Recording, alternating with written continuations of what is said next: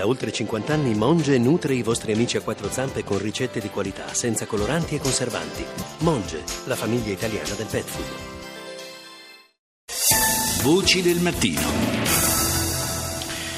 Nei giorni scorsi una sentenza della Corte di Cassazione ha stabilito che la 'ndrangheta esiste. Sembra una cosa ovvia, ma è la prima volta che una Corte attesta l'esistenza di questa organizzazione criminale e ne descrive i tratti caratteristici, a partire da una struttura unitaria con una sorta di governo composto da rappresentanti locali di Reggio Calabria, della costa tirrenica e di quella ionica. Un direttorio che ha poteri nel mondo intero, in tutti i paesi almeno nei quali nel tempo la mafia calabrese si è diffusa e radicata.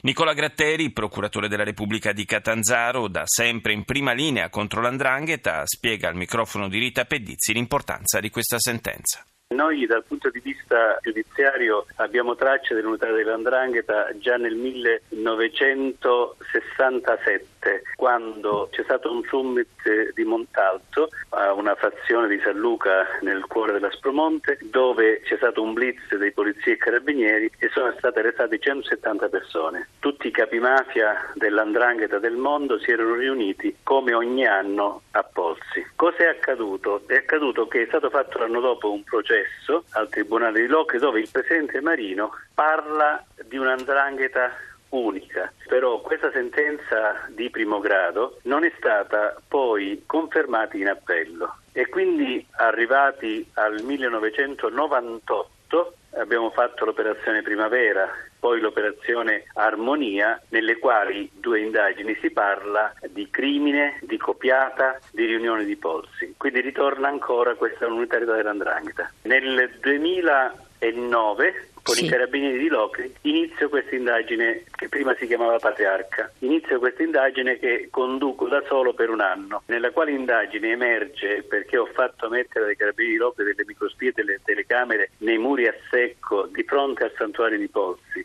e prima ancora nel corso di un matrimonio dove c'erano oltre millecinquecento invitati, un matrimonio che si è dislocato in tre ristoranti. Nel ristorante A, dove c'era l'elite dell'andrangheta, si discute della nomina del capocrimine. Chi è il capocrimine? Sarebbe il custode delle regole, il custode delle dodici tavole, diciamo il Presidente della Repubblica, il custode della Costituzione dell'andrangheta. E subito dopo apprendiamo che questa nomina andava poi ratificata davanti al crimine di San Luca. Ne parlo con il procuratore Pignatone, col quale decidiamo di coinvolgere anche i colleghi della fascia tirrenica, quella che si affaccia sul mare di Gioia Tauro, sul mare Tirreno, perché seguendo gli 'ndranghetisti dalla Ionica del Gioia che si spostavano a Rosarno, dove in un aranceto vedevamo un vecchio che riuniva attorno altri 'ndranghetisti, lì facevano riti di affiliazione, lì facevano discussioni, decisioni sull''ndrangheta. Era Opera di San Domenico, quello che poi abbiamo fotografato, videofilmato davanti al santuario di Pozzi. Così nel duemiladieci facciamo i fermi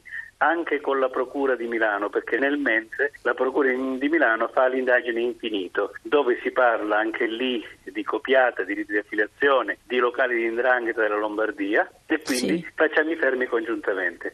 Si arriva alla condanna di primo grado, appello. Ora finalmente la Corte di Cassazione per la prima volta spiega, con sentenza dice che l'andrangheta è una struttura unica. Quindi questa sentenza attesta che l'andrangheta non è un'invenzione letteraria, è una mafia con i suoi capi e le sue regole. Esatto, finalmente dopo decenni, perché io queste cose le ripeto da trent'anni, finalmente dopo decenni una sentenza della Cassazione mi dice che non ero un visionario, mi dice che eh, il lavoro che abbiamo fatto dalla Procura distrettuale antimafia di Reggio Calabria era eh, giusto. Questa sentenza ha un valore come quella della Cassazione del trenta gennaio del millenovecentonovantadue sul maxi processo? Esattamente, esattamente, perché ora noi, quando andremo a fare un'indagine per associazione di inquisito mafioso, quando andremo a correlare più locali di 'ndrangheta, cioè più strutture, potremo partire come base di partenza da questa sentenza che parla dell'unitarietà dell'andrangheta, che parla dell'esistenza dell'andrangheta non più come locale, non più come 'ndrina, ma come struttura unitaria, come dove c'è una struttura di vertice, dove c'è un tribunale della 'ndrangheta che decide l'apertura o la chiusura dei locali, che fa processi, che emette sentenze.